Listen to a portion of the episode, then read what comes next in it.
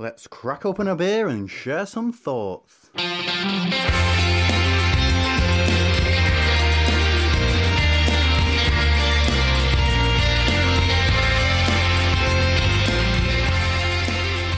Welcome to Opinions, and we're back in your ears once again. The beer is in the glass, and we're ready to go, aren't we, Martin? We are indeed. And um, we appear to be doing an alcohol free show again, Steve. The, the third time now.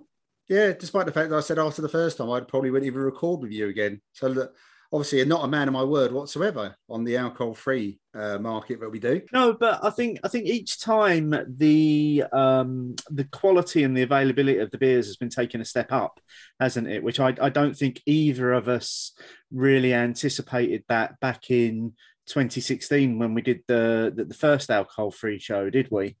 Oh God, no. I mean, I, I I was still in. I think we were both still impressed that there was variety outside a couple of standards, but I didn't see so many arriving and so many breweries who brew only Yes. no or no these days as well. I mean, I think that's been the big thing, hasn't it, Steve? And and yeah, so the beers that we're featuring tonight are from beer, breweries that do very much specialize in either purely no alcohol beer or low and no. So we should probably get into the the, the first of the beers we're going to be featuring this week. This is from uh, a new brewery called Sheep in Wolf's Clothing, who uh, do specialize in, in in low and no although they do have a couple of beers in their range that are normal abv as, as well but we are starting off tonight with lager day saints which is a 0.5% lager which um, looks very tasty looks very welcoming in the glass Uh, yeah, I mean, there's nothing to hint at what it may or may not be at the moment. So, should we dive in? let's do that cheers Cheers. Bit lemony. lemon, really crisp, uh, really tight on the bubbles. So gives it gives a really refreshing finish on on, on the palate. Really easy to drink. Um, you know what, mate? I'm gonna say I would struggle to call that no alcohol if I was given that in a blind test. That that is a really really good lager. Yeah, I, well, I, definitely would agree with that that let, latter piece you just said there, especially when it's cold.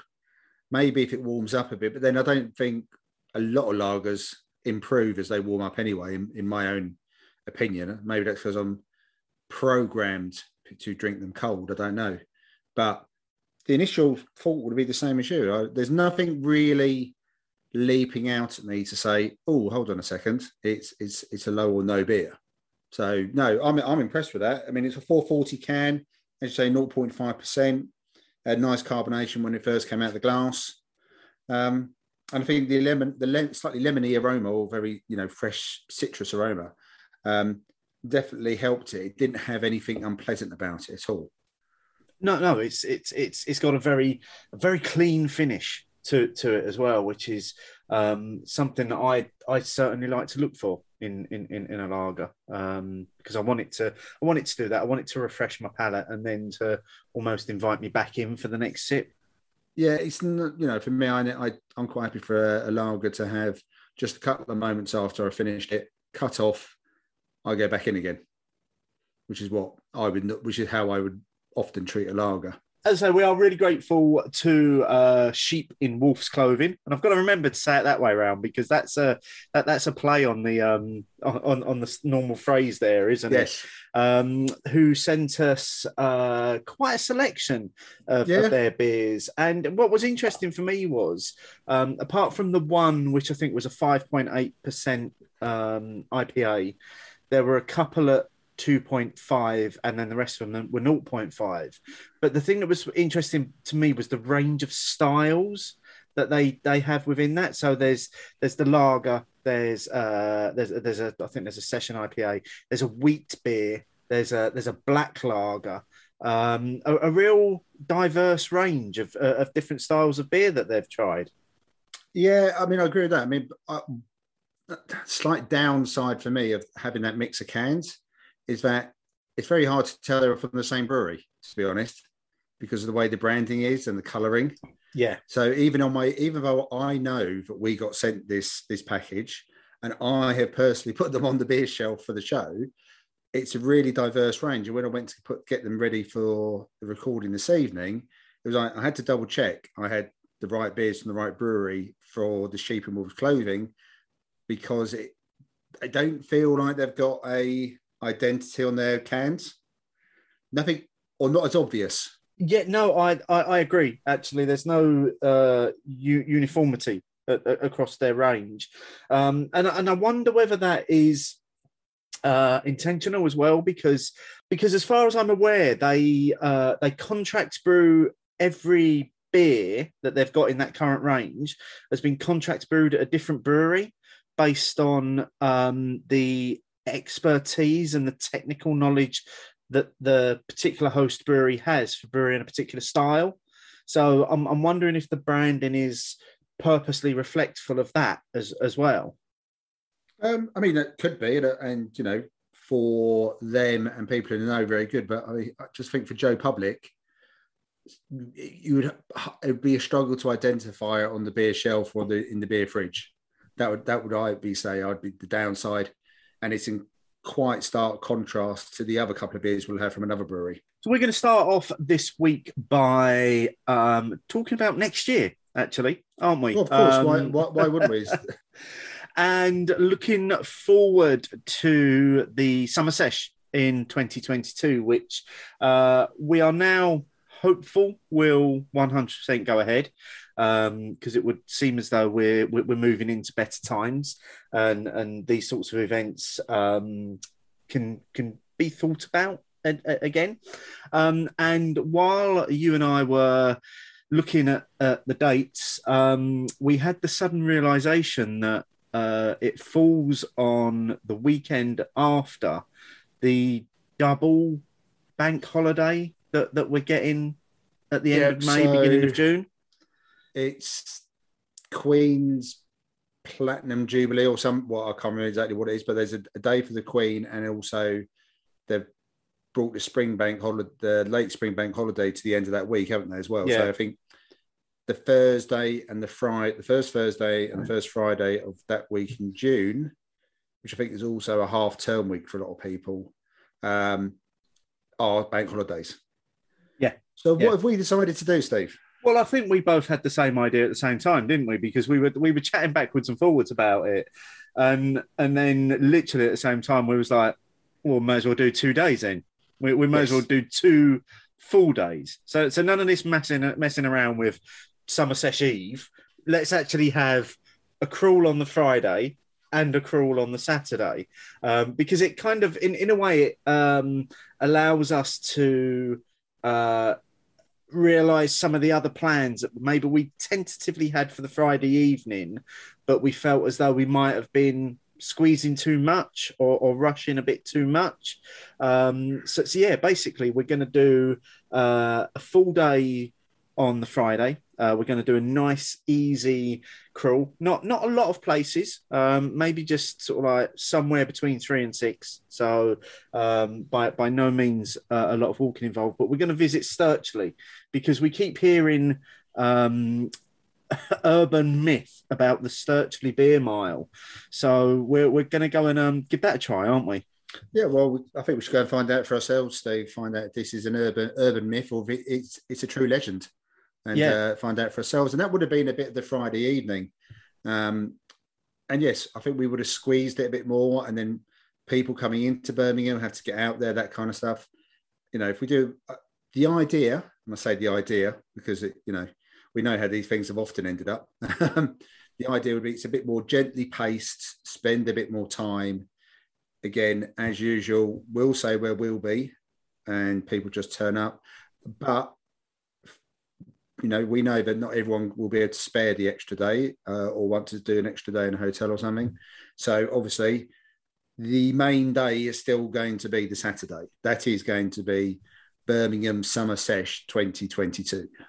Absolutely, yeah. And um, we are still in the process of uh, looking at what the plans might be and the places where we, we, we might want to visit, and whether there will be any need for us to be kind of booking in advance. Bearing in mind we're anticipating having a, a having a fairly big group, but it's just in for for you, our listeners, if you wanted to get it in your diary and you wanted to start looking potentially at hotels, we're we're, we're talking Friday the third and Saturday the fourth of uh, June 2022 for the two cruel days, um, and then obviously arriving and leaving as you see fit around that. But we will publish more details about that uh, early on in, in 2022. Let's get the dreaded C word out of the way th- first, and, and then we can start talking about the summer sesh. Agreed. But yeah, it's it's definitely something we, we'll, we'll look forward to doing because it's been gutting that we had to cancel it twice so far. So I'm really looking forward to it. There's there's enough places to fill up both days and we've we, have we have got enough Midland contingent to help us with this process as well. But that is a beer adventure for the future. Let's have a little look back at some of the recent beer adventures that you and I have been up to, mate. So, what have you been doing recently?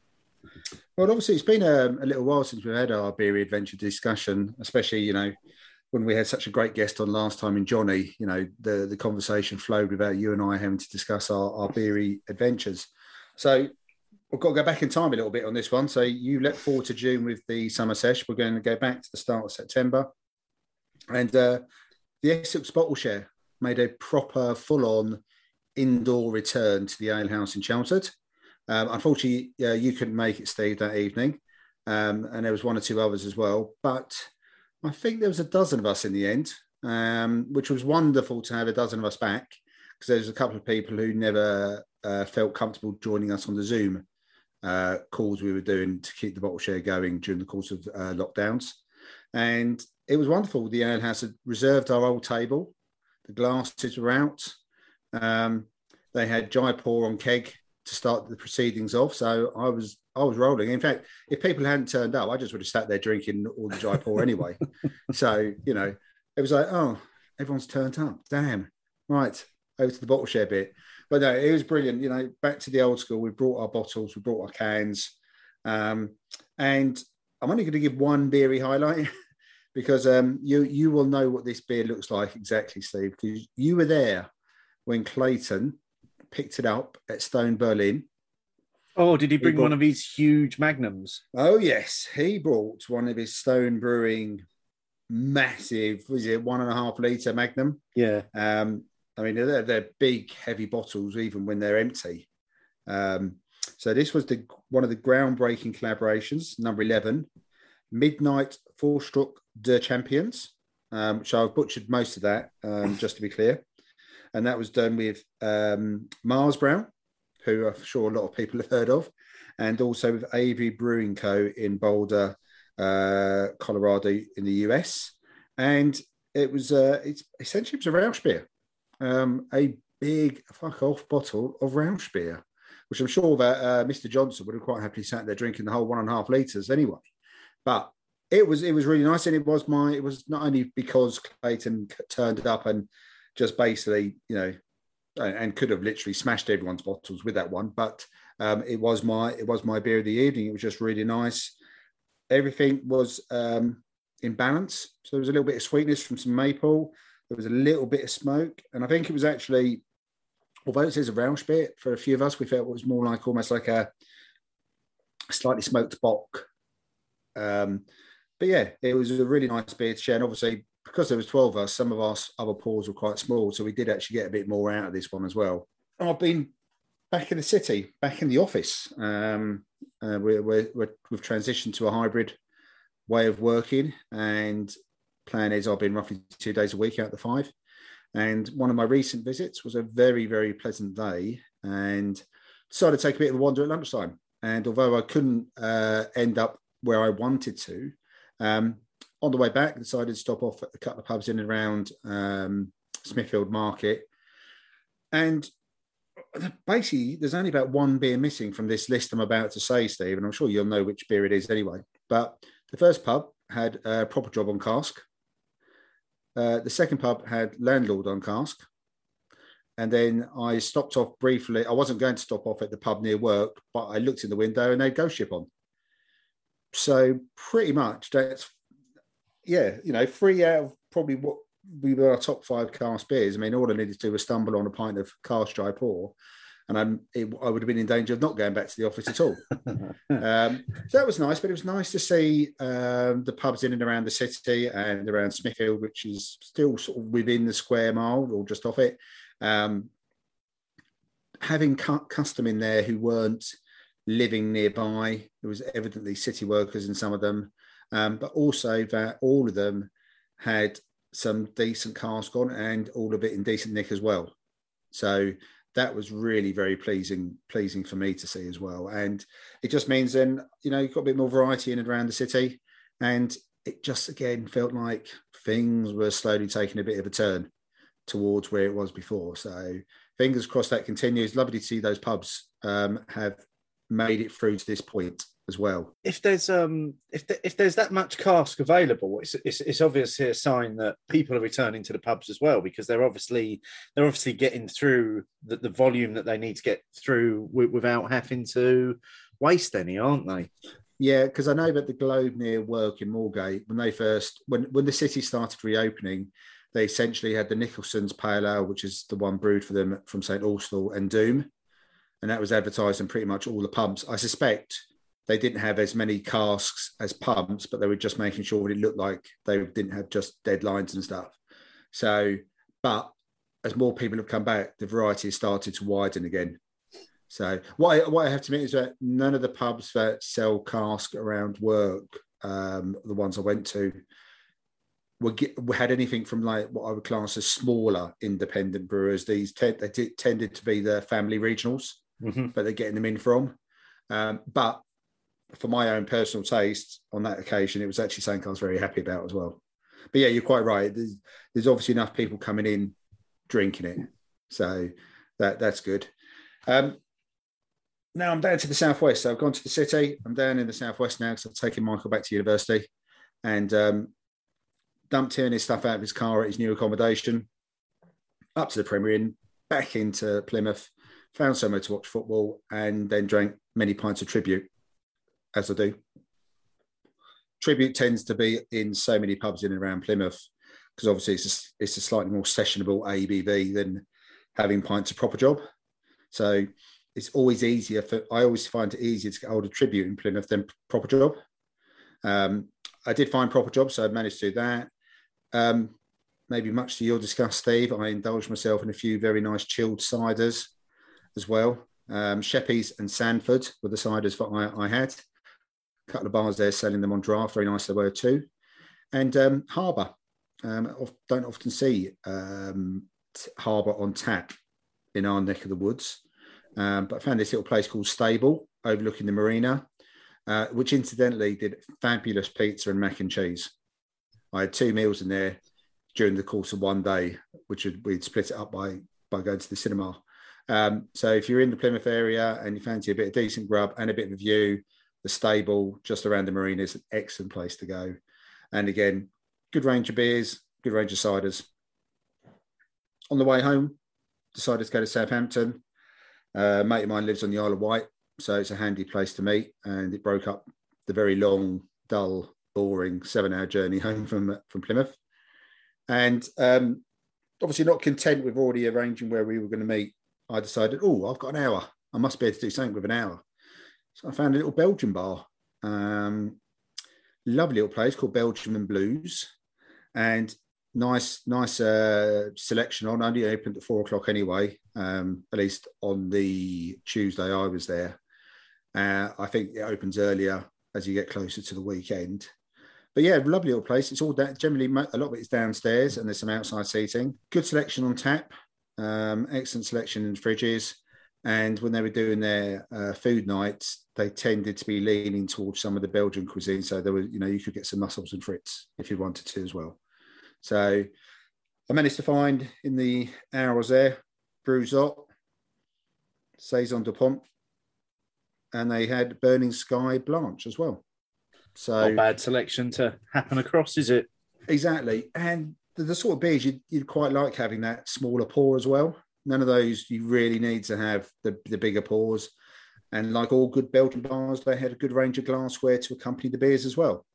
So uh, credit credit where credit's due on, on that one. Nice little find. And next time I'm in Southampton, I might be spending a little bit more time there as well. So I shall uh, alter my timings when I'm meeting my mate. But we did meet up. We met up at Dancing Man Brew Pub, which is opposite the Red Funnel Ferries for anyone who's familiar with Southampton. Um, lovely outside seating there, but they've got nice pub inside. Tends to be basically their own beers that they sell. Although, having said that, the aforementioned Burning Sky, they had Plateau on cask. Three, three and a half percent. I've already had a few Belgian beers, and I had the Blanche wheat beer, which was only four and a half percent. Stepped down to the three and a half Plateau on cask. Nice little starter.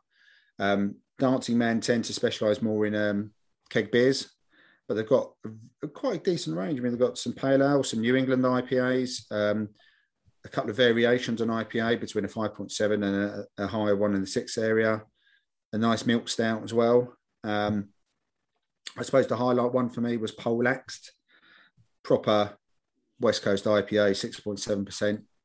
Um, fortunately, my hotel weren't too far away. So that, that was a good thing.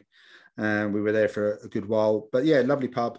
Well worth a visit if you're in, in Southampton. And if you get the weather, you know, sitting out the front, sort of overlooking where the ferry ferries go for the Red Funnel, it could be a very nice atmosphere down there as well. So, Steve, um, I'm going to take a breather. I'm going to dive back into this beer. Um, what have you been up to, mate? So, since the last time we spoke about beer adventures, I've had uh, my birthday. So, um, as you do, I treated myself to some beers from the cellar and, and, and some that were in the fridge. Uh, quite a few, obviously, because it was my birthday and I was intending on celebrating it. Um, but there's just a couple of standouts that I really wanted to, to mention. First of which was um, continuing with the Abbeydale theme. Uh, they've just recently released uh, Deliverance Double IPA, which was continuously hopped for 100 minutes. Um, so they basically took the concept that Dogfish Head have for, for, the, for their IPAs and they attacked this brew every minute. For 100 minutes it got another hop addition and the resulting beer um, is nothing short of marvelous it's in, in terms of the resiny bitterness that, that shines through on it it's absolutely fantastic. I'm not i know you've got a few cans mate. I'm not sure if you've managed to, to get around to trying it yet no I, I have i have dived in on it um, and i couldn't agree with you more it put me in mind of Dogfish Head beer as well, which I I am pass. I'm saying that as a compliment from my point of view. Um, it, and we say it a lot. Even, even despite all that pine, pine and resinous, and maybe even a little bit of dankness, it was superbly easy to drink. Yeah, yeah, that's too easy too easy.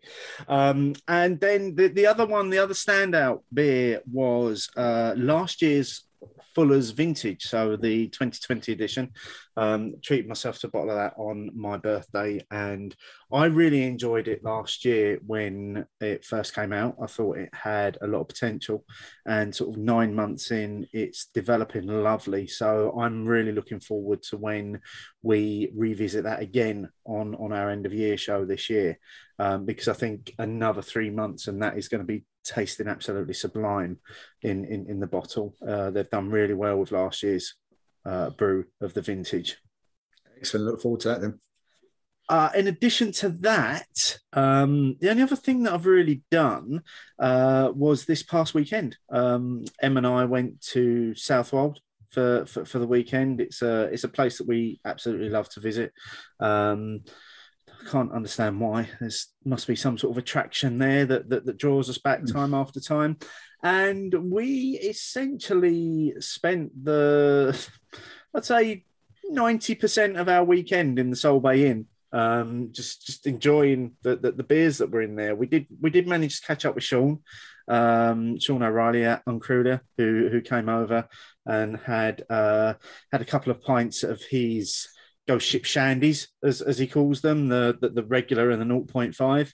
Um, so it was nice to catch up with Sean um, and and just sort of like you know just just have a few beers really in, in, in the sun on Saturday afternoon, and then mostly on on Sunday, like I say, it was we we were in the Sole Bay Inn. There was there was a lot of Ghost Ship consumed, um, but also a couple of beers that and, and I think I mentioned this on on Untappd. There's there's a couple of beers in the Adnams range which I think sometimes get overlooked because they're just simply not as as, as widely available on draft. And that's first one is their Ease Up IPA, which is a 4.6% session IPA, uh, which I absolutely love. I, th- I think it's it's got such fantastic tropical notes. Um, and it's just really, really easy to drink. And like I say, I think it's a shame that you don't see it a lot on draft. And, and the other one is innovation, which is their 6.7% IPA, um, which is actually quite uh, it's quite Belgiany in its characteristics. Mm. It's like particularly yeast wise, it's got those some, some hints of those Belgian esters, but um, I was talking to Fergus because Fergus came over to say hi uh, yesterday as well, and had had a couple of pints with Fergus, and he was saying, yeah, they've been with innovation in particular. Um, Dan, who's the head brewer now, is has been working on it to really dial up the citrusy notes of it and and, and the, how that punches within the beer. And for, for me i've i've never tasted innovation as good as it tasted this weekend. It, it was it was tasting big and bold and just that subtle belgianiness that sat underneath it just just brings that all together perfectly. So it's an absolutely delicious beer. But as i said i drank uh, loads of ghost ship um, which is kind of what you do and anyway um, when, when you go to, to, to Adnams country. But um, partly the, the, the the reason behind at least one of those pints of Ghost Ship was because I've now uh, now I'm into my officially into my 50th year. I'm I'm finally starting this uh, much lauded 50 beers for 50 years project that, that I've been banging on about for, for ages. And and I thought to myself, what what a better way to to, to start that journey than to have um, Adnams Ghost Ship on cask in Southwold because it, it was one of the, the, very early introductions I had to um, good beer re- really when it was when it was launched at the the, the, the GBBF and I, I, I tried it there. I was like wow okay this is uh this is a really tasty beer. This is a cask beer that I could really get on with. So it, it felt like that that was the appropriate starting point for for me on on my journey. Um, and i've been able to already tick off line one on on my spreadsheet um, and start off with beer number one of, of my 50 beers for 50 years journey. Excellent. Not a bad not a bad way to start the journey mate. I'm going to mention my little project because what i want to try and do is wherever possible is to kind of intertwine it into the show because obviously the the, the podcast itself has, has been a massive part of my beer journey over the last 10 years or coming up to 10 years now. So it will be a case of wherever possible, um, there are a number of dates over the next year uh, that coincide with things we've done on the show. So I've already kind of earmarked beers for, for those dates um, so that, you, you know, there's a little bit of linking back and looking looking back and uh, over some things we've done. Um, and but the rest of the beers uh, are all in uh, a little tankard uh, at the moment. They're all on little pieces of paper on on in, in this tankard um, because obviously they were on a spreadsheet and I was able to cut them out. So I'm actually going to uh, live on the show now draw out what what's going to be beer number two of, of my 50 beers. For, this is quite exciting. Years. I knew I knew nothing of this. I don't know. Love a bit of excitement. So beer number two, uh, which I'll be enjoying in the next week or so, will be. Oh my god, this is really tiny. I can barely read it. Um, I believe this might have been a bottle that you gave me. Uh, will be one of the Courage Russian Imperial Stout from 2012 yeah, that, were, that probably is me. Yeah, that were available um, from Tesco's at a ridiculous price a number of years ago. Like pound or bottle, and everyone's yeah. swept the shelves. Yeah, so that's uh, that's going to be beer number two on my journey, and it's actually a beer I've never had before either. So uh, really looking forward to, to giving that one a try, uh, which is really the complete opposite of what we're drinking tonight, isn't it? Well, a yes. great big double figure imperial stout versus alcohol free beers. Uh, uh, again, I've finished the Lager Day Saints. I, I really enjoyed it. I found it maybe a little bit gassy to, to, towards the end. Um, maybe 440 is quite a lot. Uh, in the summer, I'm guessing you could probably smash through that quite quickly on a much warmer day, a barbecue or something like that. Um, but it was it was enjoyable uh, uh, enough, and I've, I've got to say it didn't have any of those indicators that it was alcohol free. Really, no. I mean, you know, uh, mine had a brief pause while I was doing my beer adventures, and even when I came back to it, it didn't start to give any of those indicators. I mean, sometimes it almost feels like off flavors or off notes, but it's not. It's it's just the way the, the beer is and some of the characteristics come through. Um, I would suggest, David. I, I, know as a as a punter, when I'm taking a, a chance on a new alcohol-free beer, I'm probably going to get. I probably prefer three thirties because again, they're the sort of thing like having a few in the fridge, and they three thirties obviously sit much more comfortably in the door than a four forty a lot of the time. Um, so yes, but I also agree. I think uh, hotter weather, hot day, and if that is the thing that you are deciding you're going to have, whether that be preference, health reasons, you're driving, running the next day, whatever it might be, I think you would have a good time with that one. I think it's a, it's a good it's a good lager. I mean, don't forget about the uh, alcohol or such as it wasn't. It's a good lager. It's, it's really just a good drink. lager. Yeah, it's yeah. a really really good lager yeah, um, great, great stuff there from Sheep in Wolf's Clothing. Now, you said about you'd rather have three thirties. Can I entice you with a three five five can? Ah, yes, you can indeed.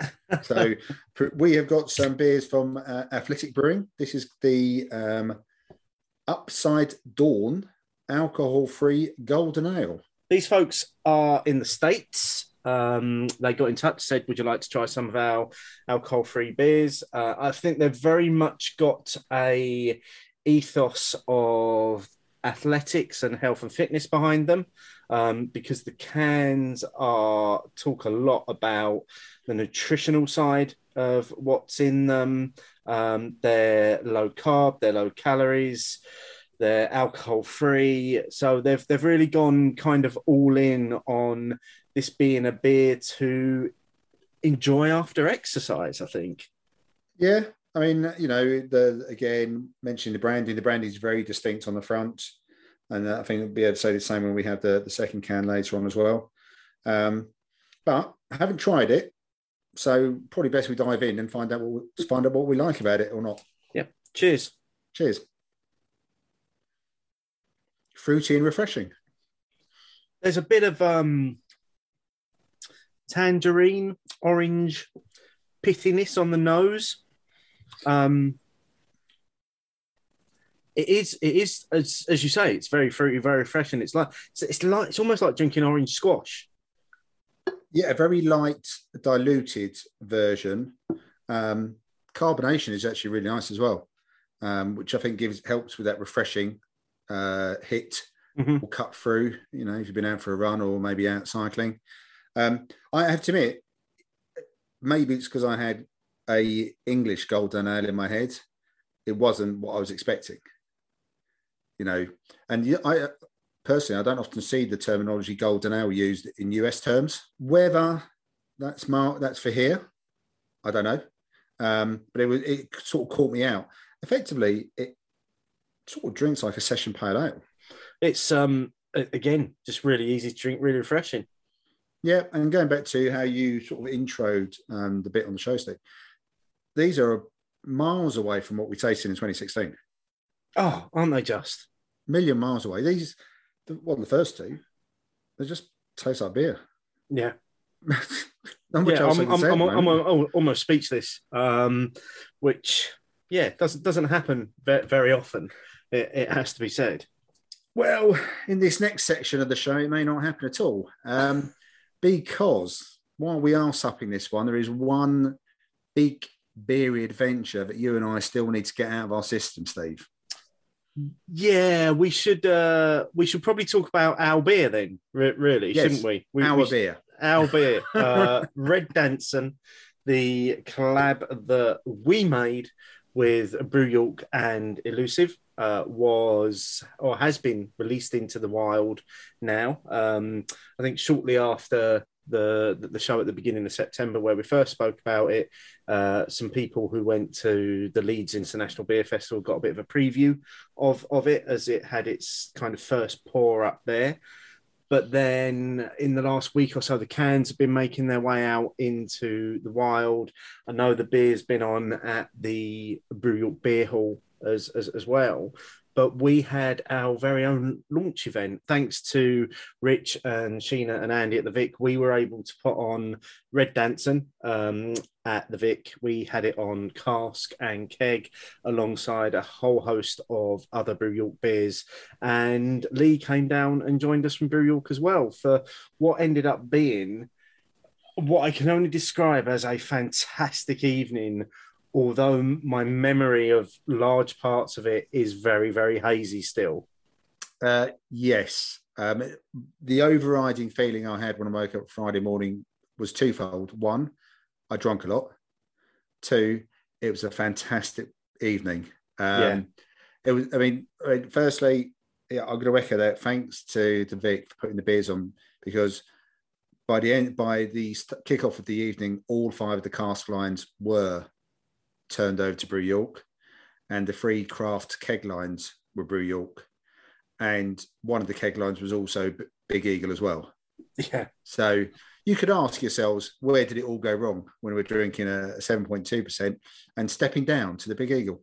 Um, and also, not only that, Lee turned up with a gift for us, Steve, as well. And I want to say, I want to say thanks again to, to Lee. He came down all the way down to us, even though he had to get set off fairly early on the Friday and he brought us framed the framed artwork that's on the that adorns the cans and the clips, um, which is wonderful. And yeah. it just, you know, it's spectacular. I mean, it's it's got rid of that whole thing of do I do I need to keep hold of a can? Um, I don't. It's it's in a fr- it's framed forevermore. Um, so, Lee, thank you for coming down.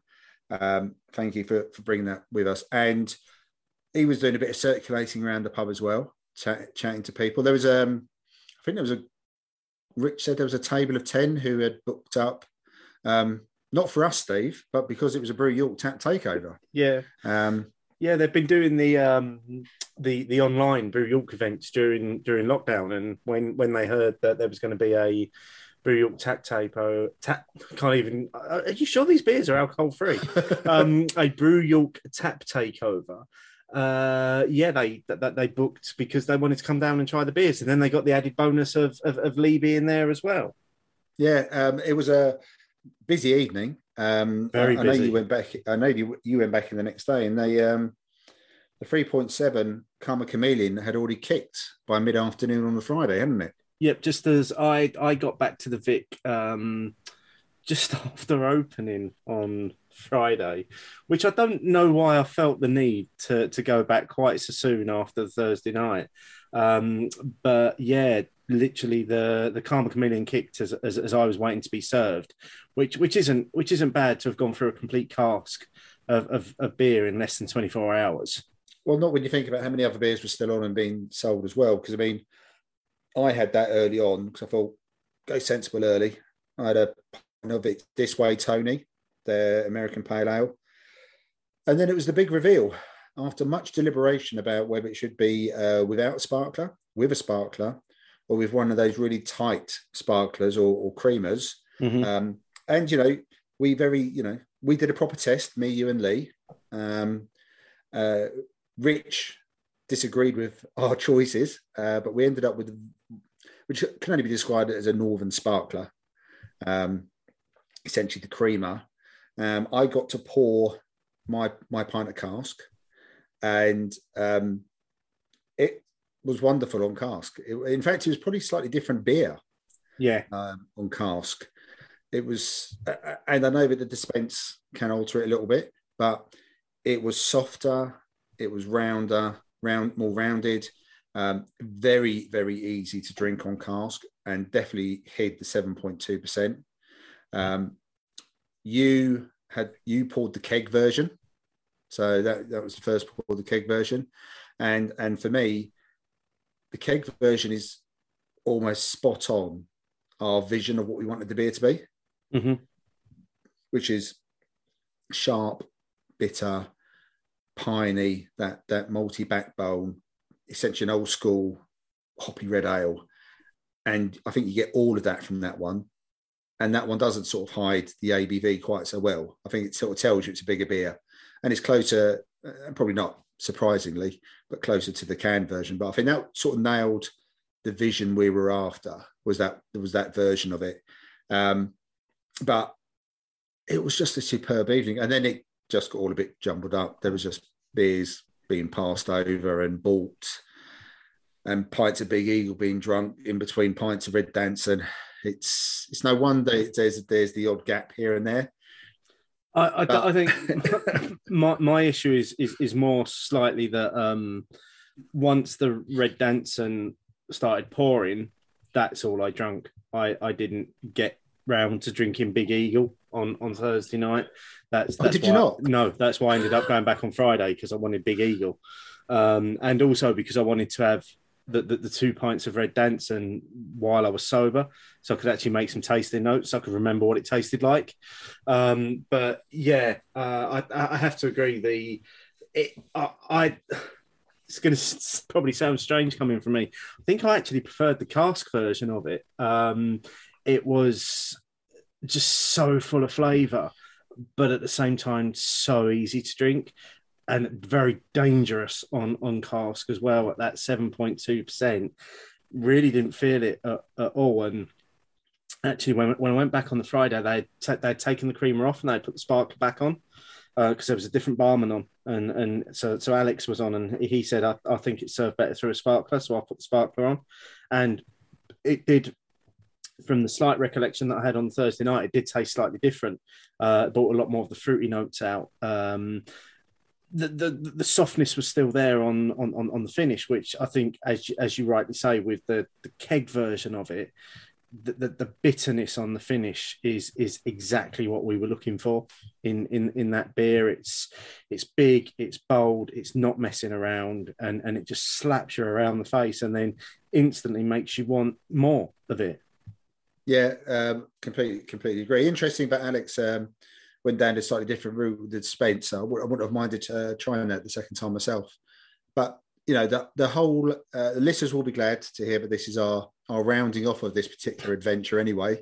Um, Yeah, we're not going to keep banging on about how great Red Danson is. yeah, um, but eh, and also I have you know I have noted a few a few listeners have tried it and seem to have enjoyed it as well. So really appreciate that feedback we've had as well. Um, but again, we can only thank um, Lee and Andy for letting us be part of the experience, being part of the brew day, um, and then being allowed to make a really big song and dance about the whole thing as well. So you know, if if everyone drinks enough of it and buys enough of it, it you know maybe it'll become a seasonal release. So I know, think we're, we're that's where our campaigning starts here. We we know Lee listens, and we know we said this to him on Thursday. But the, the campaign starts here, Lee. That Red Danson becomes an annual release. And you know we're more than happy to do your share of the work on the daily and, Yeah, and throw yeah. hops in. and, and I think I think we may have ambitions as well in a couple of years for uh, for an imperial version as well, don't we? Because you need it bigger than seven point two percent. Well, it lends itself, doesn't it? That sort of that It sort of thing. you could bit, definitely im- you could definitely imp it up, so Yeah. to speak. So Yeah. yeah. again, everyone, uh, uh, anyone who listens and who also joined us, and we know that you know Paul, you and RCD made made the trek across for us as well.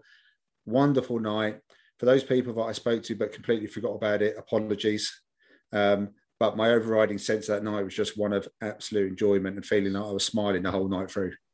Yeah, same here. It was a it was a wonderful evening. Um, it was great to see so many people, and much like yourself, if I if I spoke to people and completely forgot that I spoke to you about anything, I I, I am sorry, but the, the the beer was just tasting too good. Uh, I do just want to extend uh, a, a thank you as well to all of our listeners that have gone out and bought cans and, and, and tried it as well, and and given us some feedback. Uh, via Twitter on, on the beer, that's been fantastic to see you all enjoying it and and also it's been very interesting to go ta- down that uh, brewers journey of kind of watching people check it in on Untappd and then going, "What do you mean it's only three point five? Um, it's uh, seeing some of the Untappd check-ins has been has, has been quite eye-opening as as to, to what as, as as to when when you hear brewers say about um, how obsessed they become with Untappd, you can you can see how easy that is to do because I, I, I, don't know about you, mate, but since it's been released, I've I've been like a demon on there on Untappd, looking at what other people was, uh, have been saying about our beer. Um, I've done it less. I definitely did it at the Leeds International Beer Festival day because that was the first day it was out in the wild, and I just really wanted to see pictures of how it looked and the initial uh, reaction to it. Um, because we'd already had Lee's theme, but I wanted some, you know people who had no connection to it. Uh, but yeah, I, I, can definitely see it. I mean, what I think I found, and I reckon you and I have both been guilty of this. Um, you read some of the comments and you think, oh, they really enjoyed it. Free. And I'm thinking, you're like the fucking Strictly Come Dancing judges. You give all these compliments, then you give a four when it comes to scoring. So come on. Um, but it just shows how objective, how subjective it is to people, isn't it? Both their own personal scoring system and the comments and stuff. I've, I've enjoyed it, but then I've only I've only had to really focus on the one beer that I've ever been involved in brewing. So yeah, it's yeah. you know I would hate to have to be down be wanting to go down a rabbit hole when there's multiple ones, or maybe you're a new brewery and you want to know what what's the initial feedback like. So I can definitely see why people could get a little uh, sucked into it and then go, no, it's not for me. I'm never never looking at it again and stuff. But I just can't get over seeing the artwork every time, so I'm quite happy to go into Untappd. Yeah, I love I love the artwork. Um, and, and again, just to, to, to echo what you said, it was it really grateful to to, to Lee for framing that up for us and and, and giving us um, one of those each. Uh, I just I'm just really grateful to everybody that, has been involved in it, really, whether that be Lee or Andy or Rich or Sheena or Andy or every single person that came down on Thursday night. It's, it's been it's been a fantastic journey, um, and it's it's been a real marker in the sand as, as as far as my beer journey goes as well. Yeah, agreed, agreed, and um, that's it, folks. As the cartoon used to say. Yes, yes, that is the last. Uh, you might hear us talk about it. I'm sure it's going to come up in our end of year review. At least for at least for a while, anyway. You got yes. a couple of months off, I reckon. yeah, yeah, yeah, for, for sure. How's the golden ale gone down? Uh, it's it's all right. Um, there's a strange finish that I'm getting on it. Um, well, I can't quite put my finger on. Um, it, it tastes a little bit like, um, like it's unfinished. Um, it's enjoyable enough, but certainly as it's warming, it's becoming a bit more of a, of a challenge to drink. It's not as clean as the lager. It was an exceptionally clean lager that we had to start off with. Um, and so this did have the little bit of competition to go up against anyway. I think it's one of the it's definitely one of those beers that you wouldn't want it to you wouldn't want it to warm up too much. Um, my initial feeling is still is pretty good, still pretty favourable. It's still streets ahead of what used to be out there in the past. Um, and yeah, I, I do like actually do like the branding on the cans as well. Yeah, yeah, the, the, the branding is very um very clear which which I think will continue over as we move into our third beer this week, which is once again from Athletic Brewing Co. And this time it's their Run Wild alcohol free IPA, which has again the very simple but rather distinctive branding on it. Yeah, so slightly different background picture. The first one is sort of sun over a mountain range, and this one's almost got like a a long and winding road into the into the distance. So you know, it's definitely I think it's definitely showing what it's about about beers you can enjoy while you're doing outdoor activities is what I'm getting from it. Now, let we have both had this before, Steve. We have. We'll discuss, yes. we'll discuss that in a second. So yeah, let's dive in. Cheers. Cheers. That's got a very dank nose on it. It's quite surprising how how much of a, a nose it has got. Um, although I'm probably saying that because it's 0.4%, but uh, it's brewed with a blend of Northwest hops with Citra Mosaic at the forefront, Uh, premium organic malts from the US and Germany. Subtle yet complex malt, malt profile is the description of the beer. Um, and that's pretty accurate, to be honest. It's it's a very, I think it's a very pleasant aroma, and again, it's a very nice tasting, essentially session IPA, or as they say, the ultimate sessionable IPA. Mm. Now, I had this last uh, Wednesday after I took advantage of the fact that the Wednesday evening um, was remarkably warm and sunny, and I thought I'm going to be many more of these left this year. So out on the bike, I went, got back home, and I did do a can of this because I had one in the fridge already, and probably did it in about three gulps. It did exactly what I needed to do post post bike ride. When did you have yours? Uh, a few days before, after, after a ride as as well. I, I, I, thought, well, I'm gonna I'm gonna put these beers to to, to the test, and um, I'm, I'm gonna see if they can be enjoyed after after exercise. Um, and and yeah, actually, um, in in terms of it being cold, fizzy, and refreshing, which is which is generally some of the things you're looking for when when, when you've been out on on a run on a or a ride and you, you, you know you're thirsty when you get back because you've been working um it, it certainly ticked all of those boxes for me yeah, I'd agree. And it's it's a it's a nice alternative. Sometimes if you've been out on the bike, you've already consumed a decent amount of water, and you just need something different, don't you? And either you might not be a fizzy pop drinker, or you might not like it, or you may not want the calories that comes with it as well, and the sugar. So this did a very good job for me and sort of cut through it after I knew I was still thirsty, but I just couldn't face any more water at the time mm-hmm. as well. But yeah, I you know look at us doing our, our sciencey research, Steve. Uh, well, while we are enjoying the Run Wild alcohol-free IPA, let's get into this week's question. Opinions, opinions, opinions, opinions. Which was, should drinking a beer ever be a struggle? And, and I think I might have chosen this poll this week in case the alcohol free beers were a struggle. um, I think I was probably thinking back to that very first alcohol free show that we did. Um, but we had 262 votes on this one, uh, 77.9% of people going for what? Never. And 22.1% of people saying, yeah, maybe. From your boy Rob Edwards, should a beer be, be designed to be a struggle to drink? Nope, not unless it's a stunt. Here for the beer at Ox Beer Hunter. A struggle for one person could be a delight for another. Then from Chicken Dipper at Graham Solander. I'd accept a challenge, but never a struggle. From Dr. Goggles, if I'm struggling to finish a beer, I'll give up. It should be pleasurable. Some beers are just are just bad, and also we all like different things. No need to force down a drink you're not enjoying.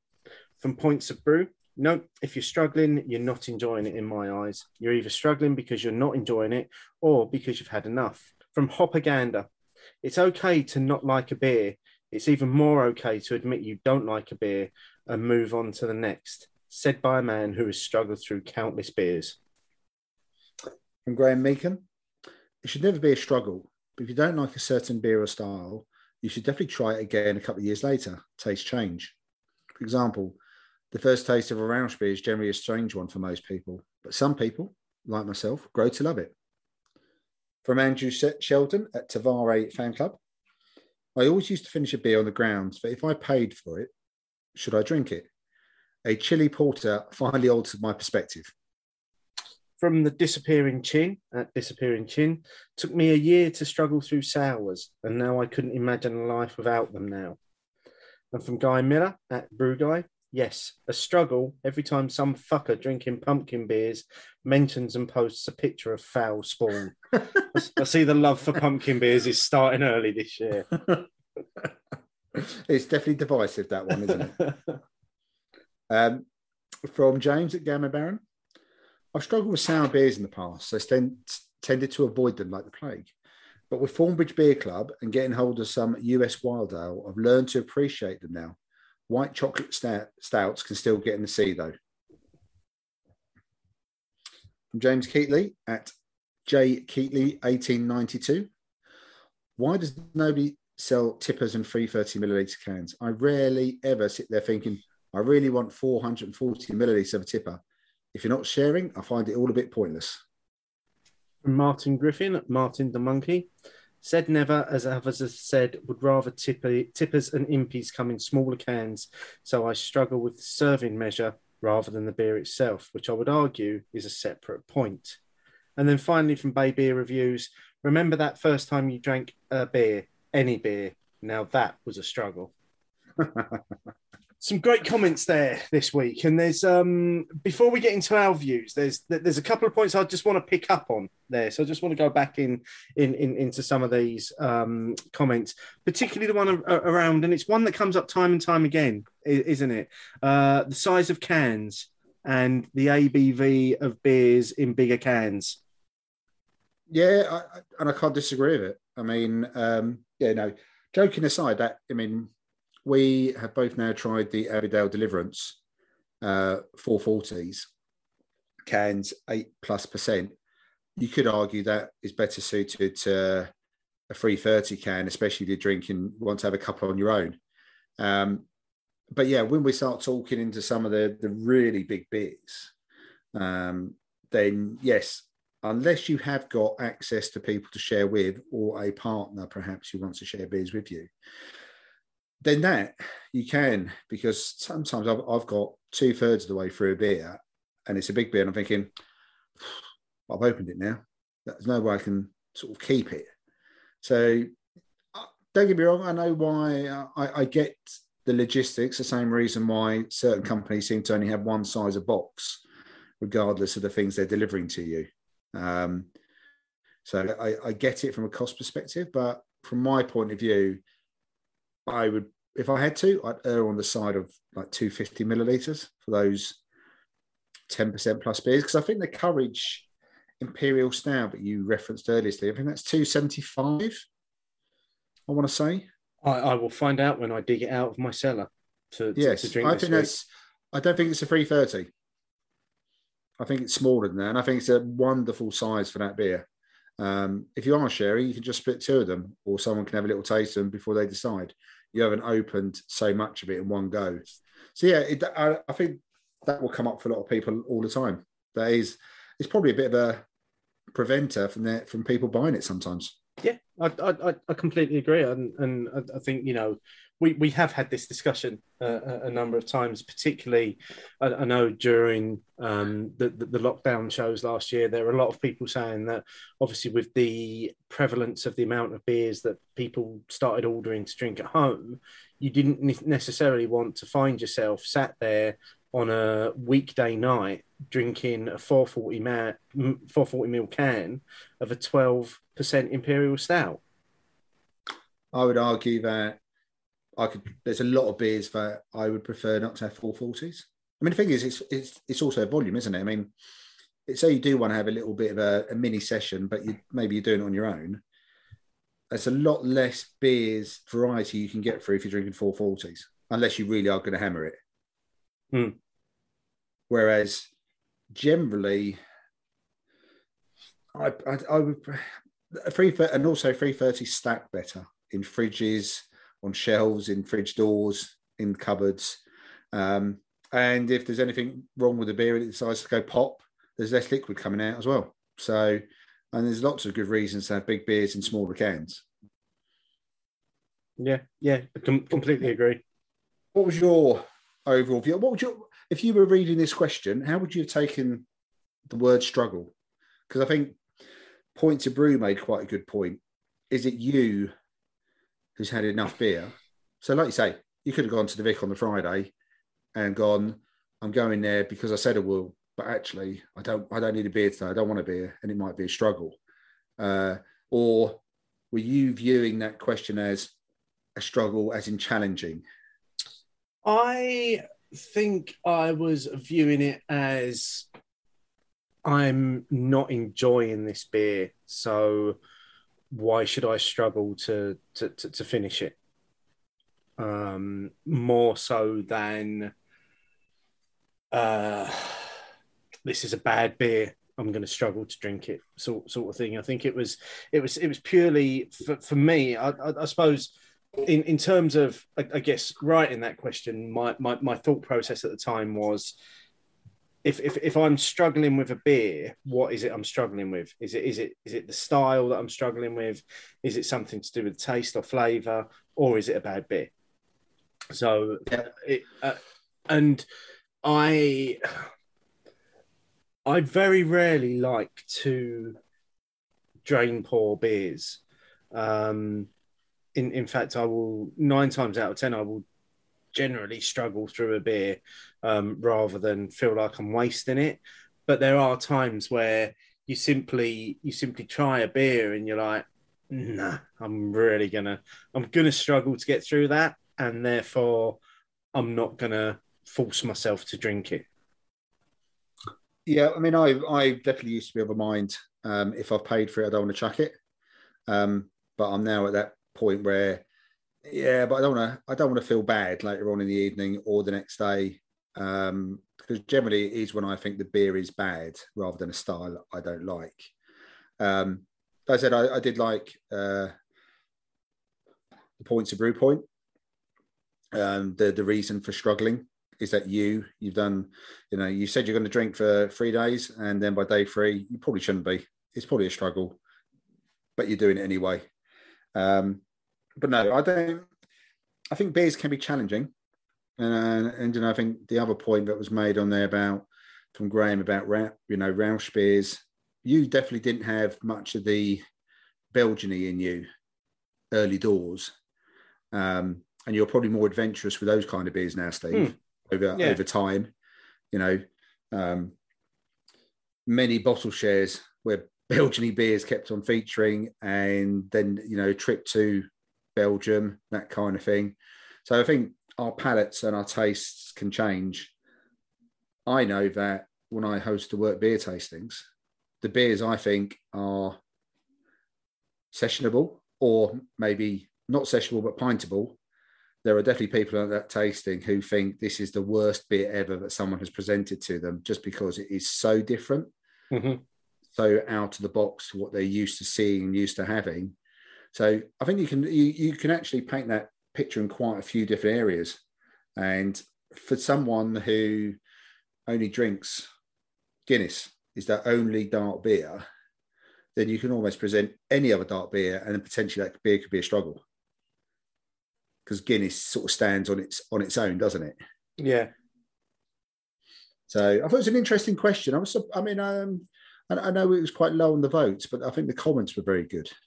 Yeah. I think I think there was a good level of uh, engagement on the comments, and particularly on um, James Keatley's comment, who I think he was the first one to mention about the size of cans again. That that particular reply, there was a lot of discussion that then came off of, of his reply that others then got involved in and and that's that's why it's great to see with, with, with these polls because obviously that's what we try to yes we use them as content for the show but we do also like to see it generate a little bit of debate on friendly debate on on, on Twitter on, on on on a Sunday evening. Um, but you can continue to to get involved in this week's poll. Use the hashtag opinions, and you may very well find yourself in this next part of the show. Let us know. Write it down. Let us know. Write it down. Let us know your thoughts and bitter and lingerness. Write it down. So first up from Wayne at the Irish Beer Snob, uh, who's been on a listen through of recent shows, starting with episode 153 and the wonderfully eloquent Danny, who spoke with passion and clarity about hospitality. Also very envious of the beers they were drinking. Next up was 154 with Matt, who was a great guest. Can't believe it had been so long since he was last on. The special that dropped with Jezza with the wedding owls was great. Definitely have aged aged by accident with mixed results. You could almost hear the apprehension and the palatable relief when the beer was pleasant. And just starting the Northern Irish special with Stephen, lots of similarities between North and South with licenses. So Wayne is on a bit of a catch up there um, to, to, to, to keep up with uh, the shows that we're putting out. And then next up from Stephen O'Kane at Socrates 9, favourite rent might be over the price of a half pint. And I still disagree with you on it, although the difference shouldn't be more than 10 or 20p. I think Martin had the biggest rant about it. Yeah, don't get me started, Stephen. Don't, don't, we don't want him kicking off again about that. It should, it should, it, it should still just be half the price. Yes, yes, yes. From Johnny Beerboy. Just finished listening to this at work and thoroughly enjoyed the conversation on a super interesting topic. Would definitely be grabbing Johnny's book on payday, not to mention the absolute super band aspect of having CBC and Beer O'Clock Show opinions combined. Listen to the latest show with Johnny on the way home, talking about seasonality in beer, and now I just want a brown ale or a barley wine from Wee Beer Shop. From Point to Brew, cracking episode as normal. We'll be buying the book once I've cleared my backlog. All that's left to say is long live Sabro. And then from Rasco and Disco beer reviews, really enjoyed this. Not sure what they've got against coconut, but it's a bloody great listen. And then the flip side of that from Steve Longdon, totally agree on the use of coconut in beer. Um, I just I just wanted to uh, go back to Rasco and Disco there and say um, coconut has no place in beer. I will repeat what I said on that show. Coconut belongs in its shell on a tree or on the beach, nowhere near my beer. And there endeth the lesson from Steve. Uh, from Ian Hay, this is another excellent episode. Some very thought provoking angles from Johnny, whose book I should have had to buy. Cheers, guys. Pete at Hopton Hoops. I've just remembered something from a dark time called March 2020. I was very gloomy, focusing hugely on all the COVID doom, and it was making me feel real bad. Martin and Steve helped me get out of it. Thanks for that, Pete. Yeah, I was quite uh, quite humbled by, by that comment. Yeah. Um, I'm glad you appreciated what we did, Pete. Um, we certainly it, it, it I've said it many times. It it helped to keep me going as as, as well dur- during that time that I had something to focus on every week. Yeah, and uh, as ever, thanks for all the uh, bitter and linguist comments. Yeah, just um, always keep them coming. Use that hashtag opinions. We've also got a couple of questions from listeners this week. Questions, questions, fill my head. First up from Rob Zilla at Rob Many Handles. Random question from the last podcast.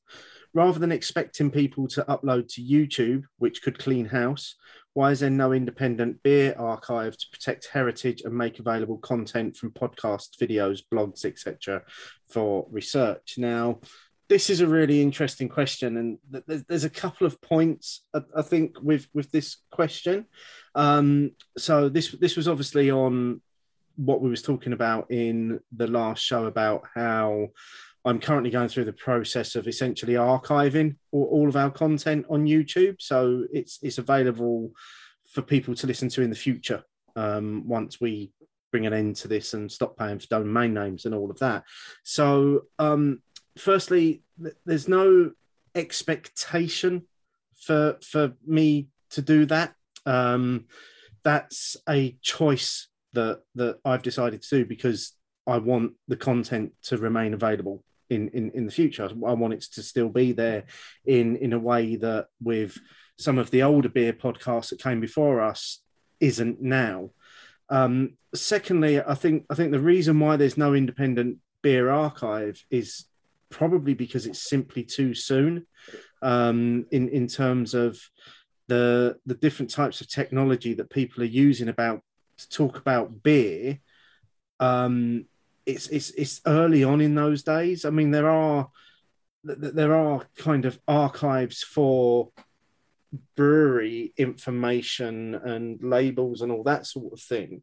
Um, there are historical archives, but I think we're maybe a few years away from collecting any of the technological stuff. And I think also a lot of the digital output that that's being created now could be viewed as being people's professions rather than hobbies. So it should be down to the individuals to find a way to create their own legacy. Um, I think I'd agree with that. I mean, I, I, I like the question from Rob. Um, unless there was a an organisation that we all belong to, which w- would probably be funded, and I know you may argue the British Guild of Beer Writers, but that's very much a uh, a organisation that doesn't. You know, there's a lot of podcasters who aren't part of that, um, or bloggers, or um, vloggers. So I, I would also say that yes, you're probably right, Steve. Um, it's probably down to ourselves, the people who own the material. And lastly, we're pretty much in a throwaway society.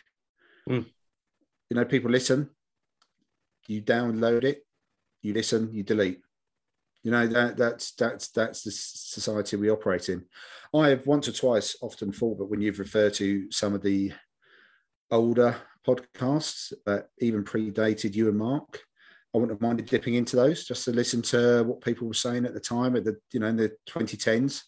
Um, but that you say that's not really available to me. Equally, it's only occasionally I've wanted to go back to it. Um, so it would be wonderful to have the archive. And let's face it, the technology is there for at least individual individuals to archive their material if they've got the wherewithal and decide to do it. So at least the options are there, but you never know. As you say, maybe once this becomes a much more mature, mature place, maybe someone might take that mantle up and create a digital archive, which Mhm. would be a nice resource for people to have in the future. I think I think that also comes down to probably to need as, as well. Quite quite simply, there isn't the need for for, for it at the moment. Um, I'm I'm as, I said, I'm purely doing it so that we've got a record of the the, the beer o'clock show and what what we did. Um, and at, at the moment, the it's and that won't be made public until a time at which we finish doing this um, because what what I, I I'm the only subscriber to the channel at the moment, and when I have a couple of hours of uploading, my YouTube playlists are just full of new content from the beer o'clock show. And and i wouldn't want to wish that on anybody you know that you've suddenly got all this content appear so that it's, it's probably out there if you want to find it but you, you know people that have been with us for a while it's nothing new it's it's literally content that, you, that you've heard in a different format and um the day that we'll make the, the the location of that available will be the day that we finish doing this and close down the beer o'clock show website which isn't any time on the horizon uh, yet. Um, just one question from me, Steve. Any Easter eggs in the upload so far? Have you done any? Any have you done any Marvel shit on us? What, what you mean, like added content? To, to no, I've got I've got no desire to. Believe me, the process is uh, time consuming enough uh, without having to go back into some of those shows and, and add in content. I can just imagine you thinking, "Oh, someone say we should have had this as the outro track," and then changing it or something like that, or maybe one of our numerous gaffs and outtakes suddenly finding their way in there.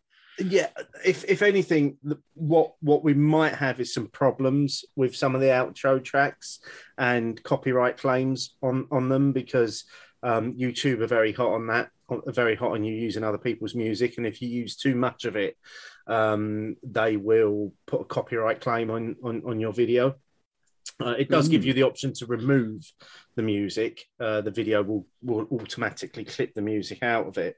Um, but we've we've only had a we've had a couple so far, but they haven't uh, ventured a- across the line where they that they want us to do something about it.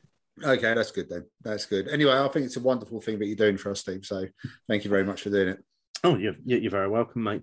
Uh, and then the other question this week is from James at Gammon Baron. Now we are being allowed back into music venues which have the best beer selection now. Uh, put this in this week's show because I can't answer that. I don't go to enough enough gigs to be able to even get anywhere near answering that. But I know lots of our listeners go to lots of venues um, to enjoy live music. So uh, let's have suggestions from from you folks. Um, let us and let James know uh, where is the, the, the best beer in, in music venues across the UK. Use the hashtag opinions. I mean, I just I would just venture to say the bigger the venue, the worse the selection is my personal experience. Um, and generally, your local pl- your local pub with a couple of people singing or playing guitar, you probably will still have your usual beer selection available to you, but it probably only holds about fifteen people watching said band. So that would be my option. Had had I not been in Southwold on Sunday evening, I probably could have gone to the Vic for some live music and enjoyed it with a pint of Red Danson. There you go. That's that's what sort of what I had in mind. Is a is a pub which does music once or once a week or maybe once a month only. it's a pub that you already like the beer selection out, and the beer selection probably doesn't change because it's got music on. You know what it's like. Get you as soon as you start stepping up into officially licensed, not officially licensed, but venues that are purely there for music, the selection gets worse and more expensive in my Yeah. my own personal experience anyway. But really look forward to hearing if you are convinced. There's a few people in my head I'm expecting prompt replies from. Yes, yeah, and if you do want to tag James in directly to that, it's at Gammon Baron, or or you can let us know, and we'll um, feature it on next show. While we've been talking about that, the uh, Athletic Brewing Co. Run Wild alcohol-free IPA has been going down very, very easily in the glass. Martin, what are your final thoughts on this beer, mate? Really enjoyed it. I, I was able to give a bit more time and thought this time than the uh, first time I had it, and yeah, it's really good. Definitely, it, it holds all of its characteristics all the way through, and unlike the golden ale, doesn't start to change a little bit as it warms up. I would definitely go back to that one. I don't know. I mean, it, it- how readily? I know that they say it's um, they've got a, an arm in the UK. I mean, and I think they had a stall at Brew London. Um, possibly, I, I seem to have got quite a few low and no that day. Um, but hopefully, it's fairly easy for people to get hold of. So if they are if they are interested, and let us know what they think. But again, it's another option. It's it's it's giving you options in this market, and it seems to be that the low and no is just continually seeing growth year on year. Couple of things there. Um, firstly, you if you go on to the Athletic Brewing Co website, it will take you to the UK landing page for it, so you can buy the beers directly from them if if you're interested in in, in these beers. And I know that we've got uh, a number of listeners that are very much into keeping active and keeping healthy and, and, and fit. And I know I've seen a few of those listeners try these beers as well. So yeah, I'd be keen to hear other people's thoughts on them. But if if we go back to what we referenced at the beginning of the show, in in terms of when we first did alcohol free beers five years ago, the, the selection was fairly tiny in, in terms of what you could get hold of. And that that very first show that we did, I think it was it was only the second or third opinions podcast that we had done together. You outrightly promised to to leave if we ever did alcohol free again. Um, we have since done a follow up alcohol free go free show, which was a couple of years uh, ago, um, where we spoke about how far alcohol free beers had come. And obviously, on that show, I think we featured um, one of the Thornbridge releases and the Ghost Ship 0.5 as, as, as well, which I still think is probably in terms of uh, an example of a an alcohol free beer that is pretty damn close to tasting like beer. The Ghost Ship 0.5 is, is, is still up there. Um, Yep. But but then you look at what we've tried here to, today. We've we- we've tried two beers that are very very focused on their nutritional content and that side of things, and we we've tried uh, a, a lager that was just a really good lager. But all of these beers are, are, are, considered alcohol free because they're 0.5 or under. Five years isn't a huge amount of time to, to have come so far with alcohol free beer, is it? Um, no, but I suppose in in beer terms, you know, from 2012 to 2017, y- y- your the, the the type of beers you would have started drinking, you were drinking with Mark early doors, to what we started drinking in the first year of opinions. It was quite a great leap. So I suppose, in terms of that, the evolution has been in a fairly similar sort of pattern. It's just that perhaps it wasn't. We didn't predict it would happen quite as as sharply as that. I mean, and there are there are loads out there. There are there are enough alcohol new alcohol free beers from breweries who specialise in it to do a much more regular alcohol free update if we were of a mind to, because there are so many out there. I, really enjoyed trying the beers from Sheep in Wolves Clothing and the ones from Athletic. And yeah, if anyone else has got any thoughts about them, please again use the hashtag opinions. Let us know. Yep, and we'll just reiterate again, we are very grateful to, to, to both those breweries for sending us beers to try. Um, it's always nice to try something new and to, to revisit a theme again. Um, I'm wondering how long it'll be before we do a, a, a fourth alcohol-free show.